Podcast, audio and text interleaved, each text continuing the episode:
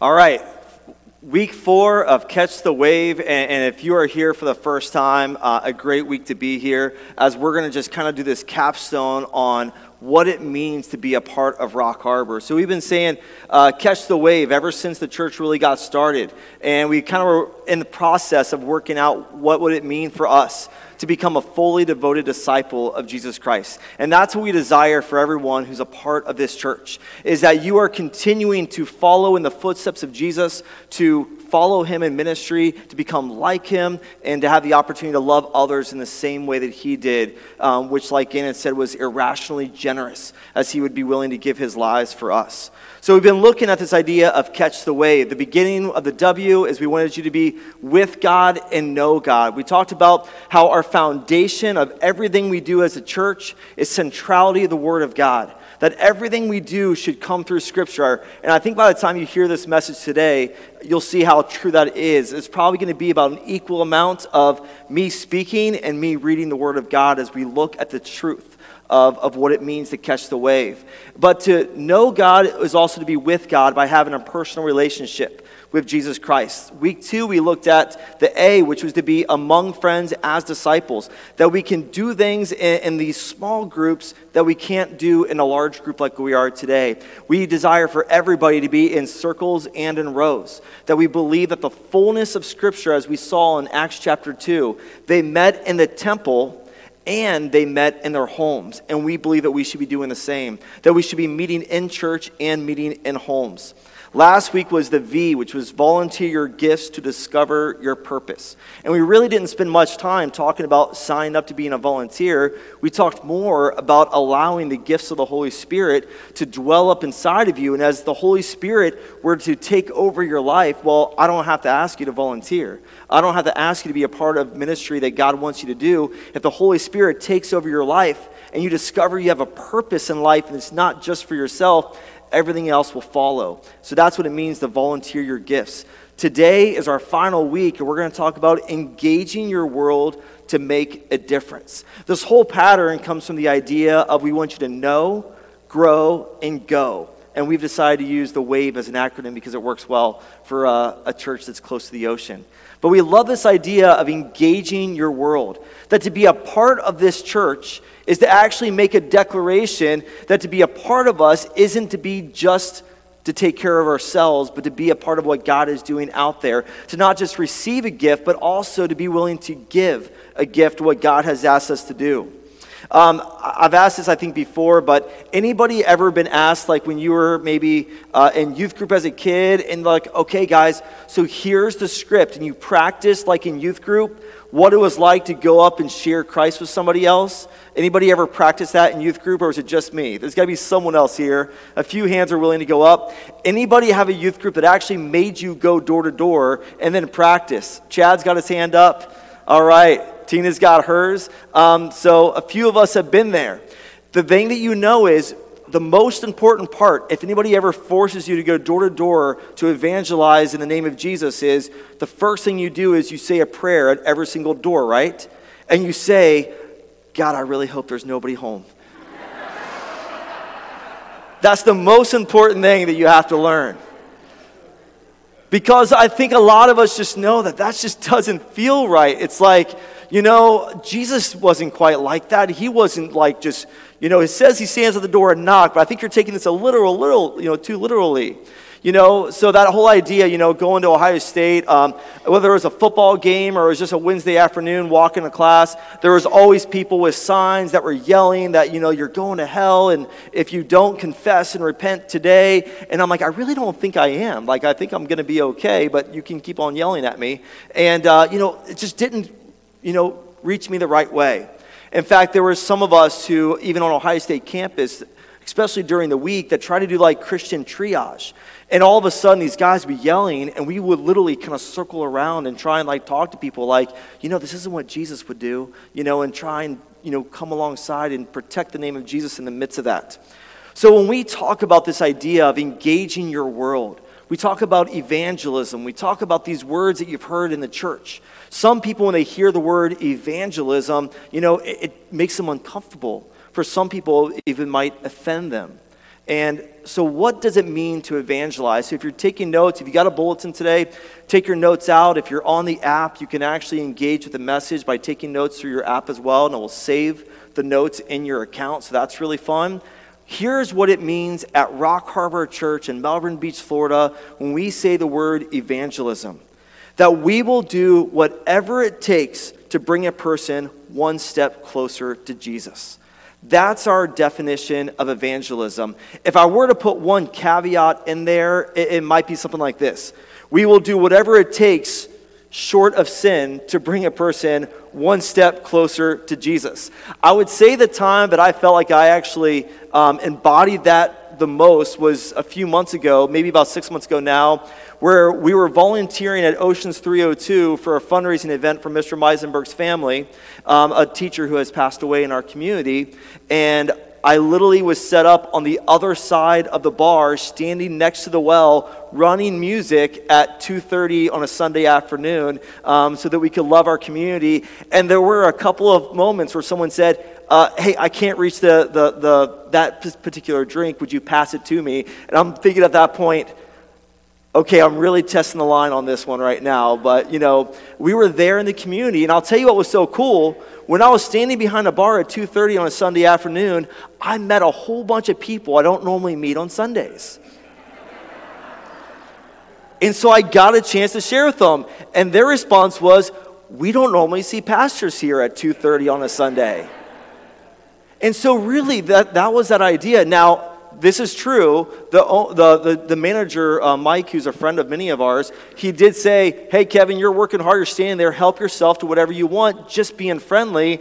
And I looked at him and I said, That little wand, does the Coke button work?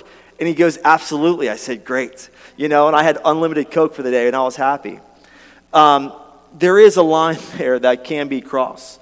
But are we willing to do things that others don't? If we want to be a church, that is reaching those that other churches don't, we have to do things that others aren't doing. And so, actually, we're going to be back in front of Oceans 302 on Palm Sunday, and we are going to be providing all the sound for a huge um, fundraiser for veterans and their family. Oceans 302 is going to be closed that day, and they're going to have a free buffet for veterans and active military and their families.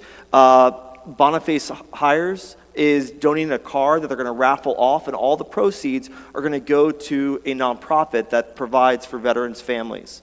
So it's a great opportunity that we're going to go and that we're going to love on that day. By the way, it's the week before Easter. So, what do we get a chance to do?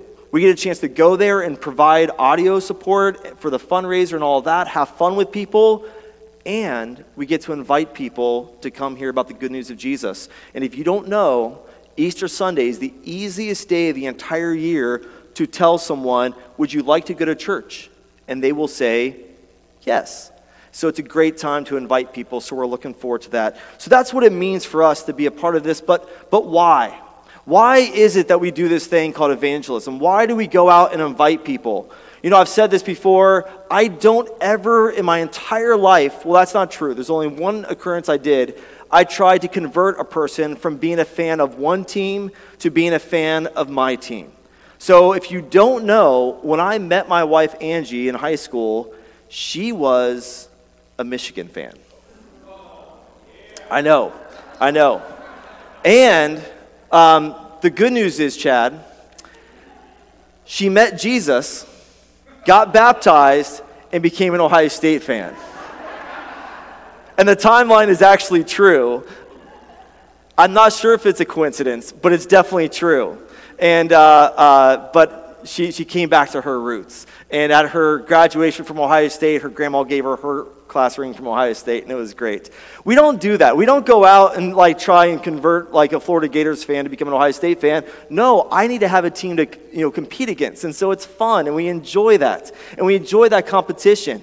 But when it comes to our faith, even before I read the scripture, there's something that wells up inside of us that when you get a chance to know Jesus, especially, I believe, adults who have gone through life without Jesus, and then they've come to know Jesus and they know the before and after, they can't even help themselves. You think about the woman at the well. She comes and she finds out that Jesus Christ is the living water. And she goes and she tells everybody. Think about it. How much theology did she know? Pretty much zero. How many seminary classes had she taken? That's a stupid question. I mean, none. But she had met Jesus, and her life had changed. And there's something inside of you that just wells up that you want to tell everybody. But we are going to kind of ask the question of the why. We are a church committed to the Great Commission. So it's in Matthew 28. If you want to read with me, I'm going to look starting in verse 16 of Matthew 28. This is to give you context is after Jesus Christ has been resurrected, he's come back after the Easter, after the resurrection Sunday, and he's actually getting ready to leave the disciples again. He shares this with them. Then the 11 disciples left for Galilee, going to the mountain where Jesus had told them to go. When they saw him, they worshiped him, but some of them doubted. And I read that verse on purpose. So if you are still having doubt, you are not alone. Jesus came and told his disciples, I have given all authority in heaven and on earth. Therefore, go and make disciples of all nations, baptizing them in the name of the Father, of the Son, and the Holy Spirit, teaching these new disciples to obey all the commands I have given you. And be sure of this I am with you always, even to the end of the age.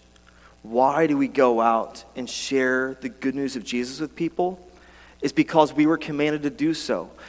Not just does it well up inside of us, but Jesus in Christ has in fact told us. But what's so interesting is many times in scriptures, he told people, don't go tell people. But in this case, he's saying, no, now is the time. Go tell all people. So when it comes to Easter sunrise, I want you to know that Matthew 28 is going to be the context of our entire message. That's going to be the text that we're going to sit in what it was like on that first Easter morning when they came and they found the tomb that was empty. We're going to ask the question of uh, the same question that the angels asked Come and see. Come and see who Jesus is. And we're going to ask the question of why was the tomb opened up? We know in other texts that Jesus could walk through locked doors. And we're going to share the message on the sunrise service the tomb wasn't open to let Jesus out, it was so that others could come in and see that Jesus Christ was our resurrected Savior. So that's the message. Um, I do have one other little announcement. I am not creative at all. If you are artistically inclined at all, I've got a little project that we need some help with at the church. We don't want to be passing out paper on the beach on Easter morning. So we've got these little smooth rocks. They're on a table literally right when you walk out the double doors, they're right there. I've got the markers for it. And if you are artistically inclined, we want to put our church website on one side. And then over the next few weeks, if you could just put any kind of design on there as you kind of prayerfully just pray for the person who's going to be receiving that rock. It's going to help them be able to follow along the service and sing with the worship. But then also, we're going to remind them of the open tomb and that the rock that was removed from the tomb. So, if that makes sense, come see me afterwards, and we would love to get some of you to be a part of this um, way of reaching out to people on Easter morning. This great commission from Jesus Christ that we see in Matthew 28, it helps prepare the disciples for the mission that they're going to be on. And the reason why we say engage your world is because we believe that you are not here at Rock Harbor Church to observe, but you are here to be put on mission. That when you come here on Sunday morning, that we come here as a harbor, this is our opportunity to receive your mission for the week. This is where we come back and we continue to know why we're here and then be sent out to the rest of the world. I'm going to read from you in John 17, where Jesus is sharing with the disciples before he is arrested. So we're going back a few days. Jesus says, But now I am coming to you, and I speak these things in the world so that they may have my joy made complete in them. I have given them your word, and the world has hated them because they do not belong to the world, just as I do not belong to the world. I am not asking that you take them out of the world, but I ask that you protect them from the evil one. They do not belong to the world, just as I do not belong to the world. Sanctify them in the truth. Your word is truth. As you have sent me into the world, so I have sent them into the world. And for their sakes I sanctify myself, so that they may also be sanctified in truth. I ask not only on behalf of these, but also on behalf of those who will believe in me through their word. If you don't know, he's speaking to each and every one of you right now. That they may all be one as you, Father, are in me and I am in you, may they also be in us, so that the world may believe that you have sent me. In the final hours of Jesus' life, almost his last moment, Jesus prays this prayer, the longest recorded prayer from Christ that we have in Scripture. He has this moment and we get this glimpse into his soul. We get a glimpse into the emotion of Jesus Christ. And in this prayer, we notice there's something that Jesus really wants for us. I want you to see verse 13. He says, I speak these things in the world so that they may have my joy made complete in themselves. What Jesus says here might get lost a little bit in the translation. If I were to throw a Greek word into it, it would say, so that my joy may have the pleroma of me. That the pleroma is the plethora, the overwhelming joy. He's saying the way that we will find joy in Jesus, the way that our joy can be made complete, is by being sent on the mission that He's called us to, and that is in to engage our world with the good news of Jesus. That through us, our joy can be made complete that He wants to give us this joy that just keeps on welling up.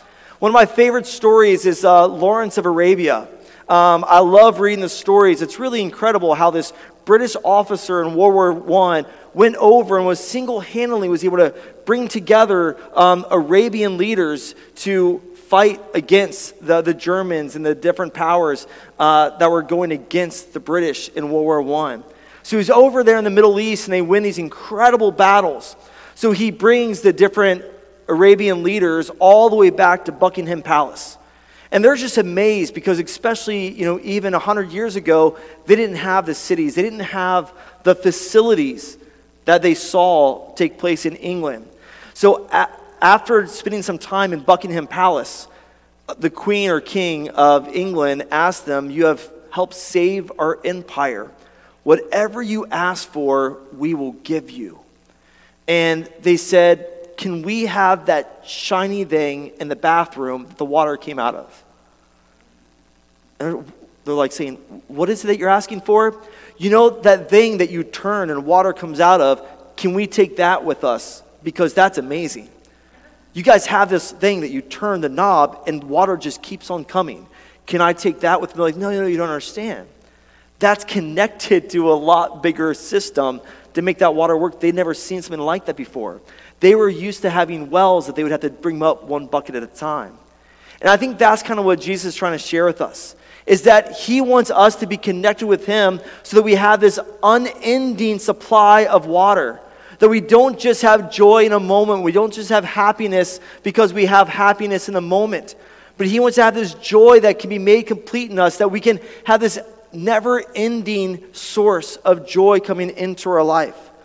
Jesus' disciples give us an understanding of how we do this. And the answer is Jesus sends them out on mission. He says in verse 18, As you have sent me into this world, speaking to God, so I have sent them into the world. And then he says, And I send those into the world that have not yet heard my message, and that's each and every one of us. Jesus is saying, I am filled with joy because I'm a man on a mission. And I want to have the same fullness of joy for those that follow me. So I send you out on a mission. Joy and mission are intimately connected. Why do our lives perhaps lack joy at times? Maybe it's because you don't know the mission that you're supposed to be on. We are made with eternity in mind, and we're made to have this mission inside of us. So, what does it mean to be on mission? Well, when we're on mission, our, our comfort, our convenience, our security can come second. When you're on mission, someone or something else becomes more important than yourself.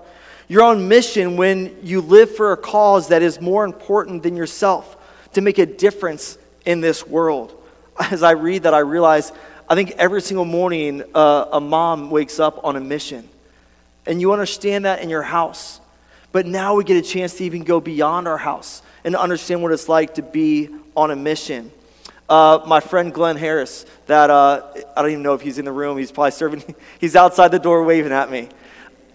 One morning I said to him a word that I try not to say, um, and I just said, Glenn, thanks for all you do.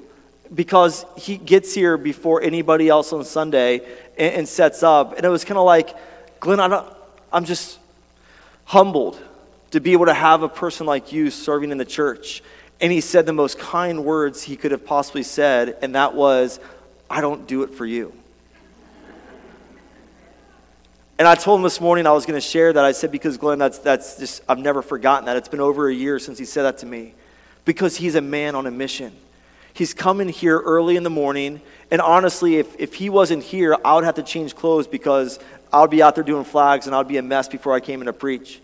He's out there doing all these different things, getting our church ready because he's a man on a mission. He gives up his comfort, gives up his time, and he doesn't do it for me. He does it so that he said, just keep on preaching the good news of Jesus. He wants all of you to be able to come here and hear the message and be sent out to engage this world and make a difference. You see, not just does Jesus send us on a mission, but this is why Jesus died on the cross for us.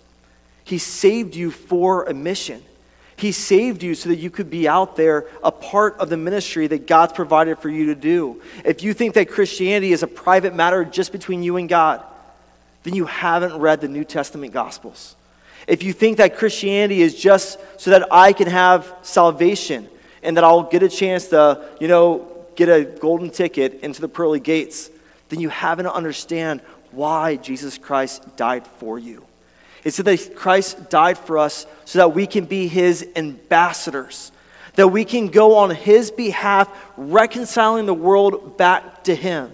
You see, Jesus has provided salvation for the purpose that yes, someday we can be in heaven. Yes, someday we can have no more disease. Yes, someday we can no longer be worried about sickness and death and brokenness like we are in this world. That yes, someday we will live in the glory that the streets will be paved with gold but he actually saved you so that you could be on a mission today. And I love that Paul uses that word ambassadors in 2 Corinthians 5:20. If I were to pick one word, we talk about membership, we talk about being a companion. If we were to pick one word of what it means to represent God, it would be the word ambassador.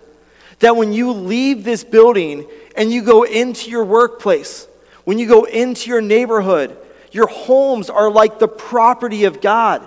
That when people walk into your home, they can feel the presence of God. They are loved irrationally. When we send our ambassadors of the United States out to other countries and we build an embassy, when you walk on that soil, it's like walking into American soil. It's like walking onto our own dirt of this land. That we have the opportunity to be the same thing as we go out into this world, that we bring the love of Christ with us. That's what it means to engage your world and to see how God can work in that. This is what God does. He calls people. He's done it all the way from the beginning with Abraham. He did it with Isaac. He did it with Jacob. He did it with Isaiah. He does this all throughout Scripture. He calls the ones that many times you would never expect. David, the youngest, smallest of all the brothers, he calls to be the king of Israel. In Ephesians, Paul writes, For we are what he has made us, creating Christ Jesus for good works, which God prepared beforehand to be our way of life. That God has called us to be on a mission. And a mission is not an optional call that if we are kingdom people, that we are more concerned about how to share God's love with this world than our own comfort in itself. The church doesn't exist just for itself, but it exists to be God's love in this world. If you're taking notes, write this down at Rock Harbor Church. We don't convert people to Christianity, we bless people to Jesus. That's who we want to be. We're not going to go out there with the intention of trying to convert people.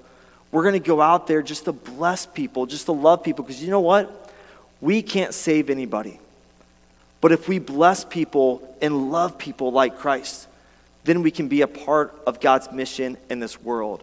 As we are a part of this mission, we're also part of a bigger mission. We are not a church that holds on to some secret truth that's different from other churches, but we are a part of a church that's a part of many churches, not just globally, but even locally. Yesterday morning, my wife had breakfast with seven other churches beachside right here on the Space Coast. We all prayed for each other's churches. We all lifted each other up as we prepared for this Easter time. But we're also part of a bigger group called the Evangelical Covenant Church that started Rock Harbor. And uh, I've got a video for you to see what it means to be a part of Bless.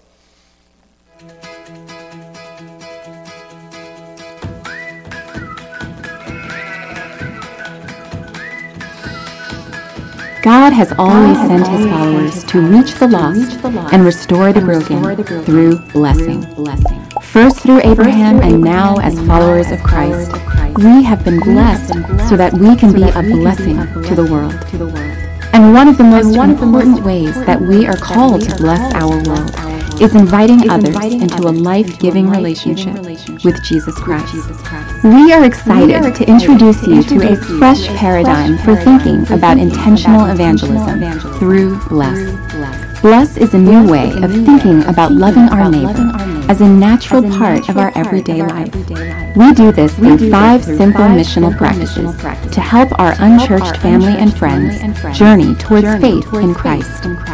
Begin with prayer. Pray for those in your life who are far from God. Ask God, how do you want to bless others through me? Listen with care. Begin with listening rather than talking.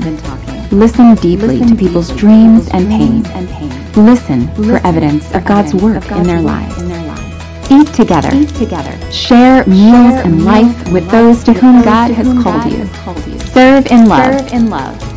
Over time, Over time be attentive be to opportunities that God gives you to care for others and meet and felt needs. Share, your, Share story. your story.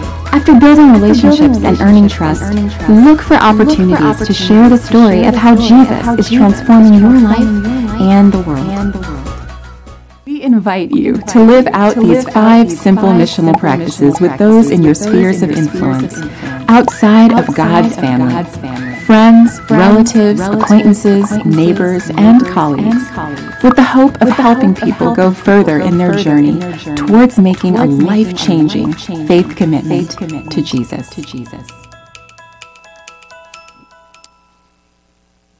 All right. Chad, you were part of this team, weren't you? Yeah, so my friend Chad over there, um, who's a, a covenant pastor, he was actually on the team who helped design this. So, this is just putting some context. When we say we don't convert people to Christianity, we bless people to Jesus, the bless is kind of how we do it. Um, if you have the bulletin and you were trying to write those in, uh, let me help make sure that you've got those filled in. The first thing was begin with prayer.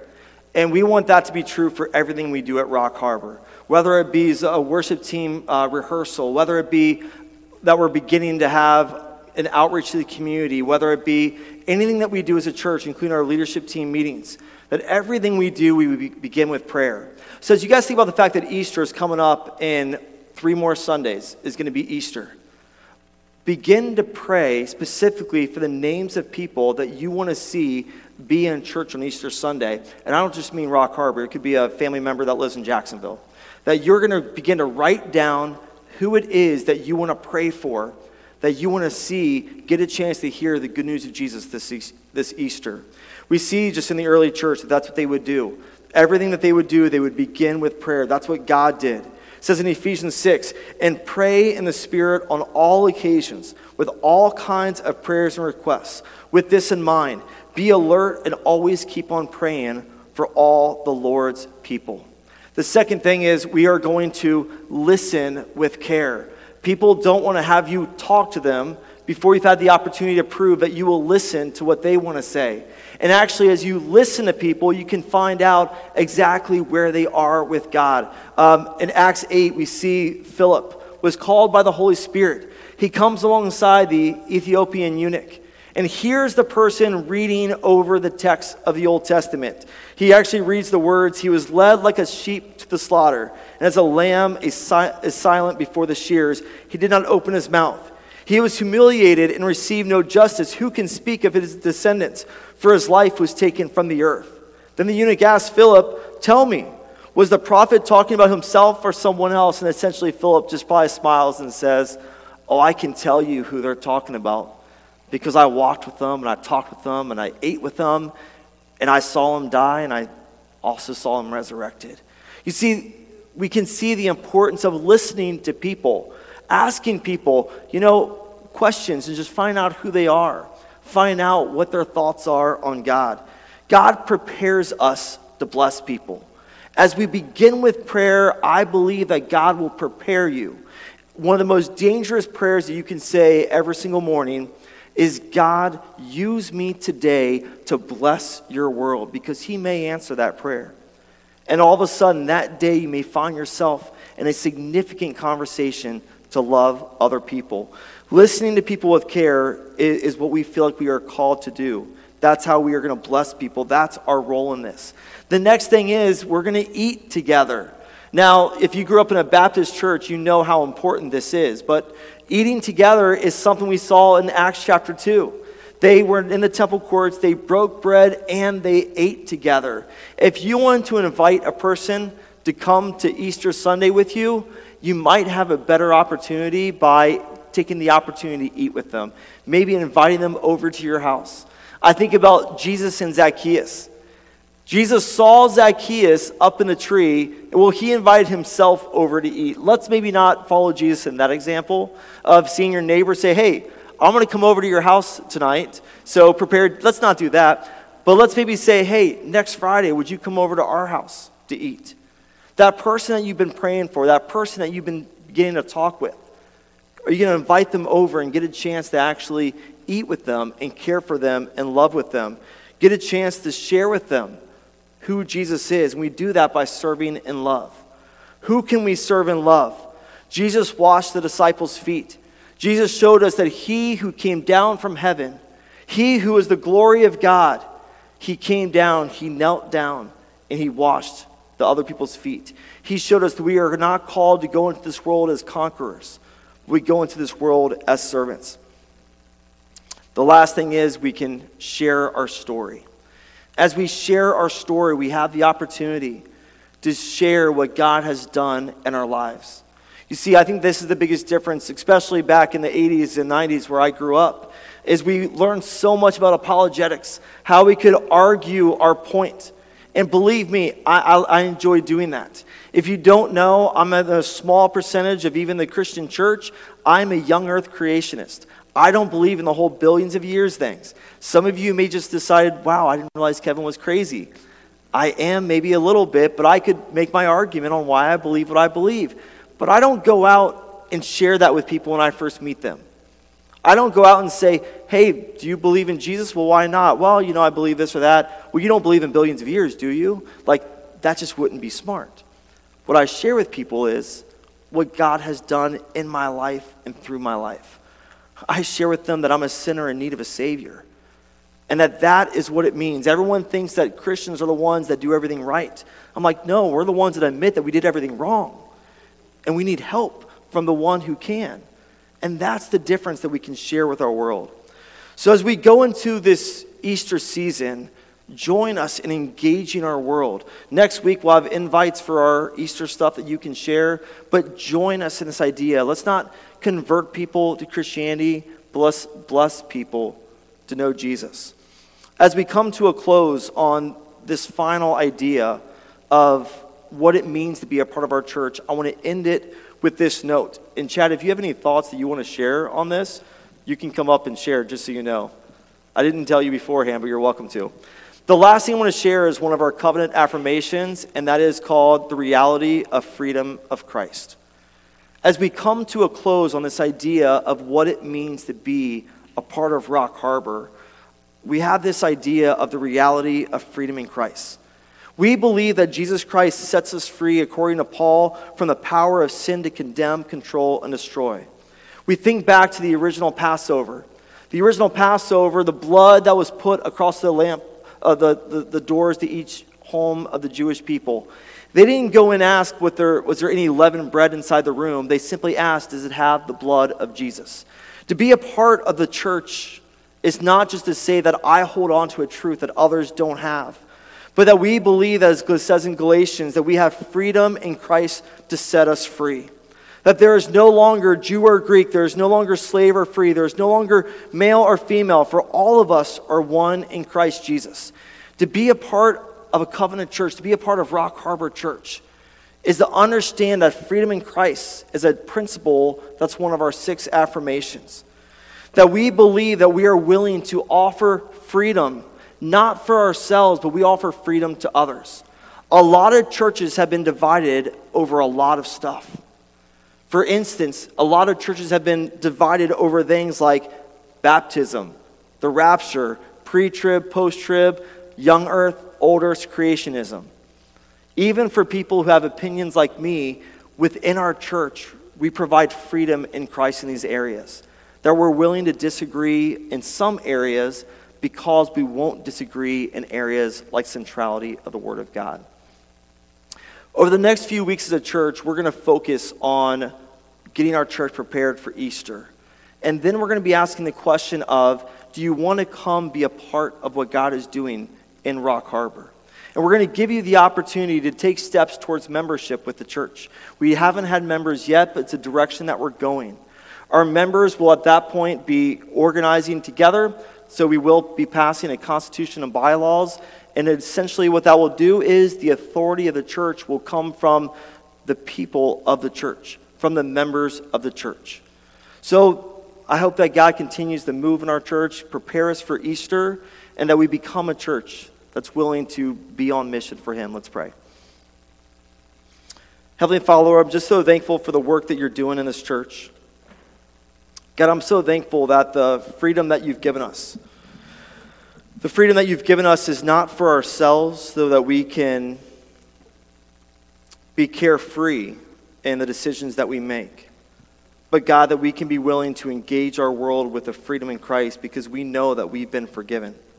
That God, that we know that we've made a difference in this world. So, God, we're just so thankful that you've given us this opportunity, Lord, to be an expression of Jesus Christ to this community. God, I'm just so thankful and humbled for those who serve on each and every morning, for those who are right now teaching our kids, doing crafts with our kids, loving on our kids.